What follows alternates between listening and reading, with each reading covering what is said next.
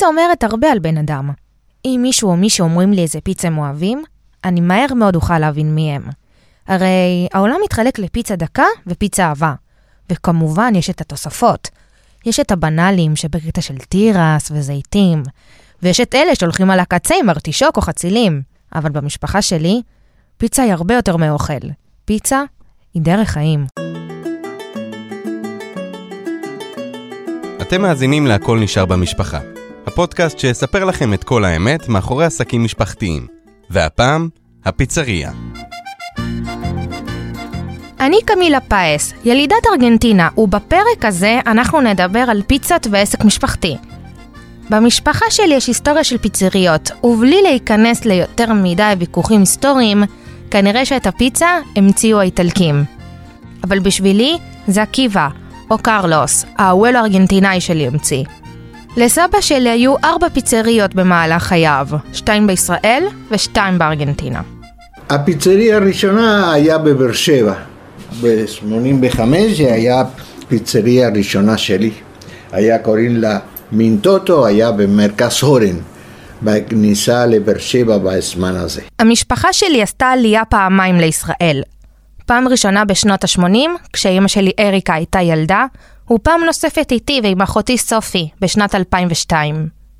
כשהייתי בכיתה ו', בשנת 2005, סבא שלי פתח את הפיצריה השנייה שלו, אבל הפעם בקצרין, שם אנחנו גרים.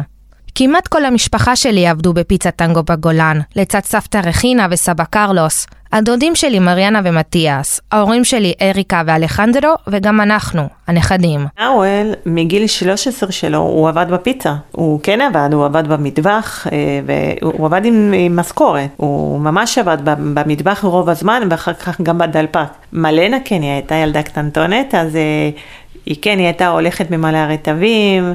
ולפעמים היא הייתה עומדת בדלפק, כי כמו כל ילד היא אהבה לטפל קופה ושיהיה לה כסף בידיים. זו דודה שלי מריאנה. היא והבני דודים שלי מלנה ונאוול גם עבדו בעסק. דוד שלי מתיאס זוכר מהשנים האלה בעיקר את הקושי. כשהיינו בטנגו כולנו ביחד זה היה קשה. בוא נגיד, אני עם אמא שלך לא עבדתי בטנגו, ועם אבא שלך גם לא. אה, כשאמא שלך הייתה שם, אני הייתי נכנס לעזור, הייתי ממש עולה חדש, לא הייתי אה, יודע, עכשיו אני גם לא מדבר טוב, אבל פעם היה יותר גרוע. כמו שהבנתם, כל המשפחה שלי עבדה שם, וזה כולל את אמא שלי אריקה, שממש הייתה שם מהיום הראשון. אני עבדתי איתו מההתחלה. איך כן. היה? אה, היה כיף, היה מאוד קשה, לא קל לעבוד עם אבא. היו הרבה ויכוחים בדרך, אבל היה כיף, למדתי המון. לכל משפחה ובוודאי בכל עסק משפחתי, יש את הסיפורים והזיכרונות שעוברים מדור לדור. אצלנו במשפחה יש סיפור על סבתא שלי רכינה, זיכרונה לברכה. היא הייתה סבתא ארגנטינאית אמיתית, כזאת עם מבטא, ובלי מעצורים בפה. כל הזמן הייתי שומעת ממנה משפט אחד, prefiero perder un amigo que un intestino, שזה אומר, אני מעדיפה לאבד חבר מלשמור במעיים. נראה לי שאתם כבר מבינים במי מדובר. פתאום אמא עונה טלפון, והיא לוקחת את הסמנה כרגיל, רושמת, רושמת, אני כוס רגע, לא כן, אי אפשר. זה, תקשיבי, זה, אין, אני זוכר את זה, אי אפשר. תנסה. רגע, שנייה, תני לי לנשום. רוצה לשתות? לא. היא רושמת, אני לא יכול. סבתא עונה לטלפון, היא לוקחת הזמנה, מה אומרים לה בהזמנה? מה מבקשים ממנה? היא רושמת, בפ... לא, אנחנו לא שומעים מה אומרים לה. אנחנו לא שומעים, כי היא מדברת בטלפון, לא... אז פתאום היא אומרת, אבל ספרדית, זה לשנות כולו הסייטון הייתה. ככה היא אמרה. וואי, זה מעלה לו את התחת מסייטים, אז, אבל בשחוק, ווואלה, כולנו שם, בדיוק הייתה, מריאנה כן הייתה שם, והתחלנו בשחוק ככה כולנו, ופתאום אמא, אנחנו רואים שאמא, איך אומרים, טייל רוישס, מתכופפת. אוקיי. אמא שלי מתכופפת מהשחוק, היא לא יכולה לעצור את השחוק ואנחנו גם לא יכולים לעצור והיא מבקשת מאיתנו, רגע, תעצרו, אני רוצה פיפי. אני רוצה פיפי. תעצרו, די, חלאס. מלקוח שכחנו אותו, השאיר את הטלפון פתוח וכולנו שוחקים. אחרי זה השחוק הזה הוא חסר מלא פעמים על עצמו. הסבתא בעצם עשתה פיפי בתחתונים. משהו כזה. משהו כזה. ואם כבר סיפורים על זיתים, אז יש גם סיפור עליי עליי. השנה היא 1997. אני בת שלוש, והמקום הוא הבית של סבא וסבתא בארגנטינה. הייתה להם פיצריה בחניה המקורה שלהם, ומסתבר שכילדה נורא אהבתי זיתים. Bueno, una anécdota también muy linda. נברא, אמא. בעברית. פשוט היינו אצל אימא שלי, היה להם עסק בבית, היה להם פיצריה. סגרנו לצהריים, אנחנו היינו כולנו במטבח, סיימנו לאכול. ופתאום אה, התחלנו לשאול איפה קמיל, איפה קמיל, איפה קמילה. חיפשנו, חיפשנו, חיפשנו, עליתי לקומה ראשונה, לא היה קמילה. הלכתי למטה, לא היה קמילה. הלכתי בחוץ, לא היה קמילה. פתאום נכנסתי בעסק, וקמילה יושבת על על השולחן העבודה, כולו קמח, עם הרבה גרעינים של זיתים על ידה. אלו הם ההורים שלי, אריקה ואלחנדרו, ש-28 שנים אחרי שסבא שלי פתח את הפיצריה הראשונה שלו בבאר שבע, הם פתחו את הפיצריה שלהם, אבל בקצרין. פיצריה היה חלק של המשפחה, או הפרנסה של המשפחה משנה 84-83. בגלל זה, למה לא להמשיך עם העסק שאנחנו מכירים מהלך הטף? כאילו, אין, אין, אין סודות בשבילנו. אנחנו יכולים לעשות את זה אה, בסיבה של להתקדם ולהמשיך בלי פדיחות, בגלל שאנחנו מכירים את זה. זה כמו, כמו כל בן אדם ש, שמכיר את המקצוע שלו, הוא מקצוען והוא ממשיך, במקצוע, במקצוע שלו. פיצריה מרגריטה. בשבילנו, ובעיקר בשביל אימא שלי, זה שם בעל משמעות ענקית. למה מרגריטה? קודם כל, פיצה הקלאסית. הקלאסית זאת הפיצה מרגריטה שהמציאו אותה באיטליה והיא מסמנת את ה- אה, אה, צבעי הדגל האיטלקי שזה לבן, אדום וירוק אה, וגם משהו לא פחות חשוב מזה, אפילו יותר חשוב מזה, שזה היה השם של סבתא שלי. אז אה, דרך הנצחה. אחותי סופי קטנה ממני בחמש שנים. מגיל 14 ועד גיל 22 היא עבדה בעסק. היא בעצם הייתה שם מהיום הראשון שלו. אני הצטרפתי אחרי השחרור מהצבא, ובמהלכו הייתי מגיעה לעזור בשבתות, שבהן הייתי יוצאת הביתה.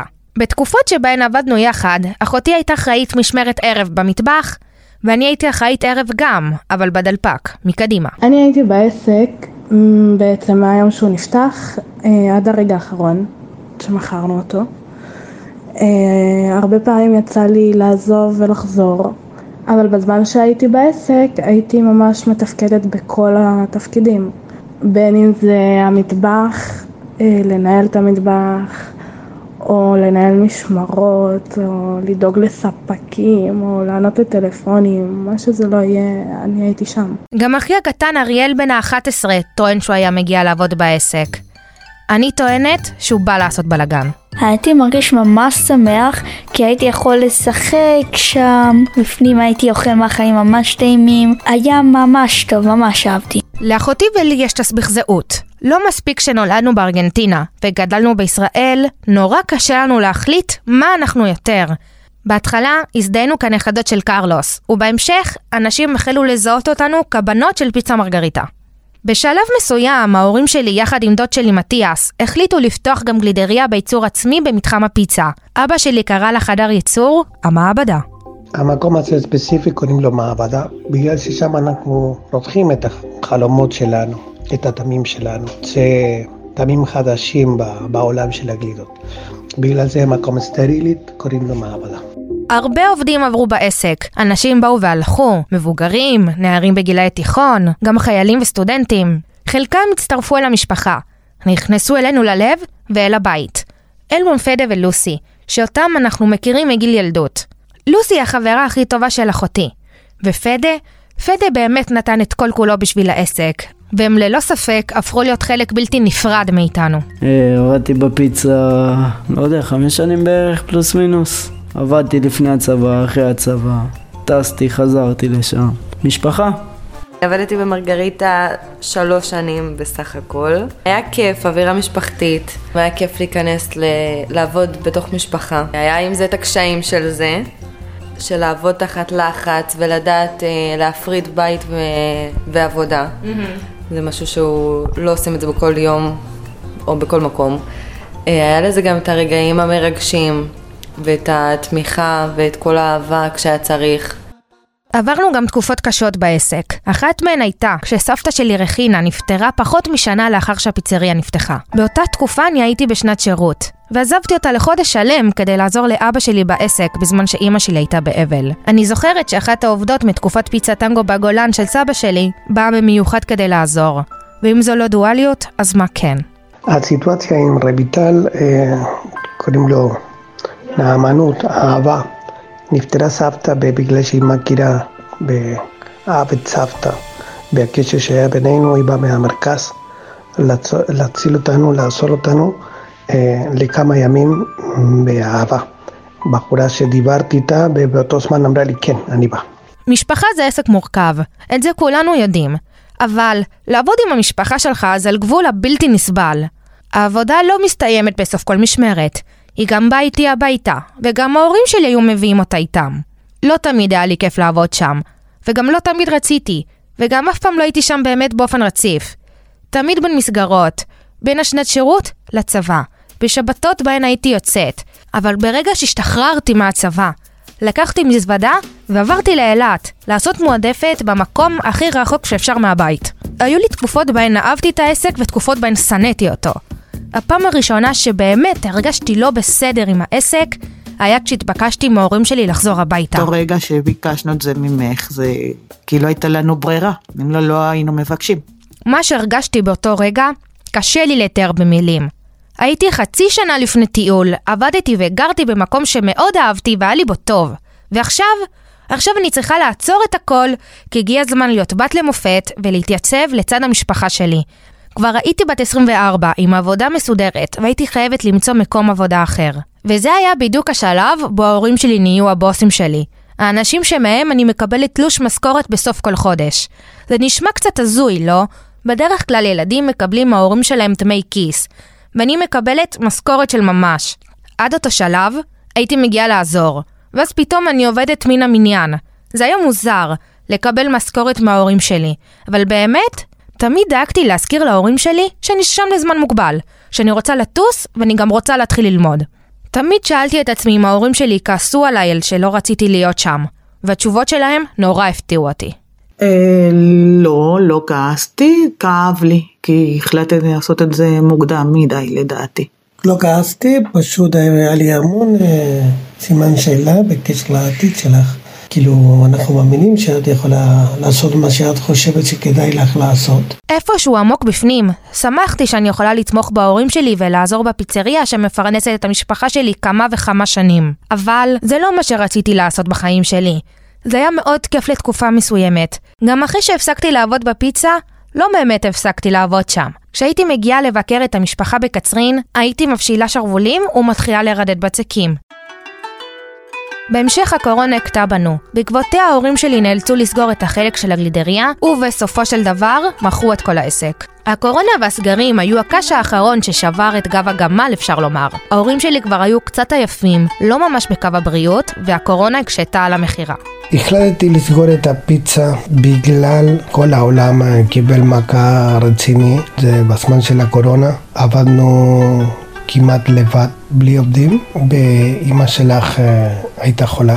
ואני לא רציתי להיות חולה. מה זאת אומרת אני לא רציתי להיות חולה? אני הייתי בעסק לפעמים משבע בבוקר עד אחד בלילה, או שתיים בלילה, והגוף מרגיש את המכה של 24-7 על הרגליים. כשההורים שלי סיפרו לנו שהם מוכרים את העסק, שמחתי מאוד, בכיתי מצחוק ומאושר, וחשבתי לעצמי שזה הדבר הכי טוב שיכול לקרות למשפחה שלי. אני זוכרת שלהורים שלי היה מאוד קשה להגיע להחלטה הזו. הם התלבטו הרבה זמן. הפיצריה הזו נתנה כל כך הרבה ולקחה איתה גם המון.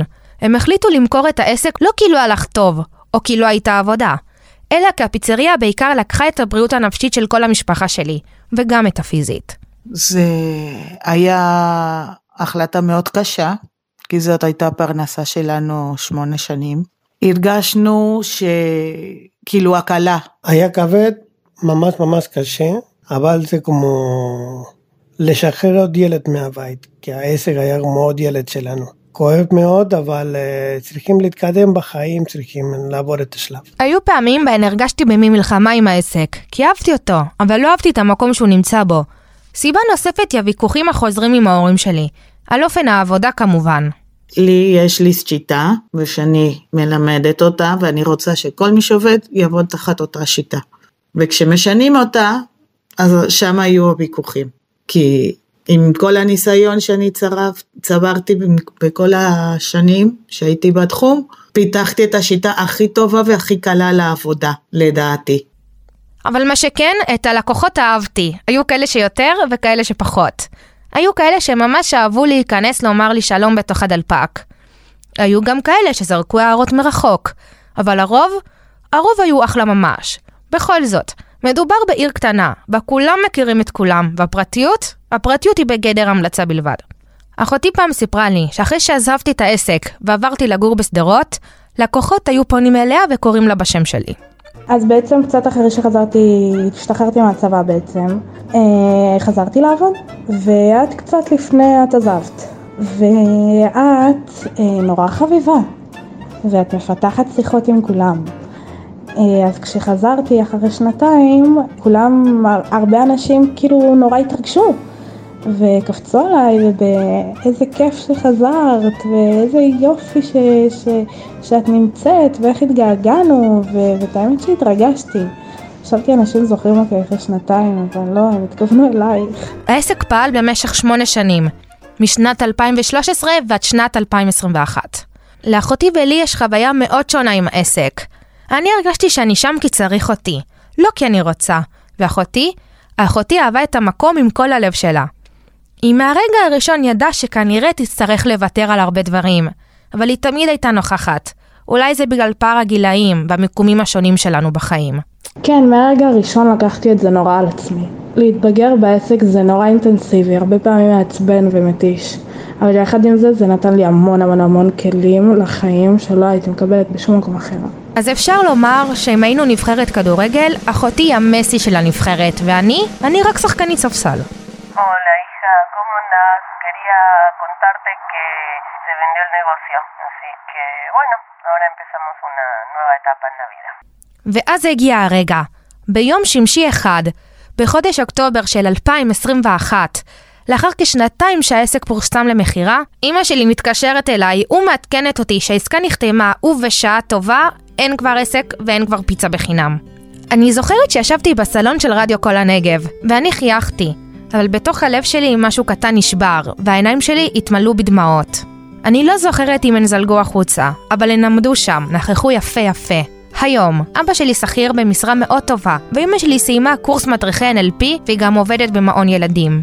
ואין יותר את הלחץ הזה מלהוציא סידור עבודה, תלושי משכורת בזמן ולשלם לספקים. יש לנו זמן, אנחנו יכולים לעשות טיולים, יותר רציות, וכשנפגשים אנחנו רגועים יותר, לא עם הלחץ שהכל זריז, מהר, יאללה יאללה, צריכים לפתוח. יש לנו יותר זמן איכות. השינוי זה דרסטיקה, השינוי זה 180 מעלות. אה, בטח שאתה רוצה משהו אחר, ואנחנו מרגישים את, ה, את הזמן פנוי שיש לנו, שאנחנו יכולים להשתמש בו, ולעשות דברים שמזמן לא עשינו. היה לי מאוד שמח וקצת עצוב כשהפיצריה נמכרה. שמחתי שהסאגה הזו מאחוריי, מאחורי המשפחה שלי, אבל בכל זאת, הרגשתי קצת ריקנות. זה המקום שהייתי מביאה אליו חברים. זה היה המקום שכמעט כל חייל וכל חיילת ששירתו ברמת הגולן באותם שנים הכירו. בשיחות ומפגשים עם אנשים חדשים, כשהיה עולה עניין השירות הצבאי, תמיד הייתי שואלת אותם, מאיפה הם היו מזמינים פיצה? ומסתבר שהרבה מהם מכירים את אבא שלי, כי הוא היה עושה להם משלוחים לבסיסים. עד היום אנשים זוכרים את ההורים שלי ואת הפיצה לטובה, ועד היום אני הבת של פיצה מרגריטה. ולמרות שהיה קשה והיו בלאגנים, ריבים וויכוחים, זכיתי לתרום. זכיתי לעזור להורים שלי, להחזיר להם קצת על מה שעשו עבורי, גם אם הייתי צריכה לוותר מדי פעם בתהליך.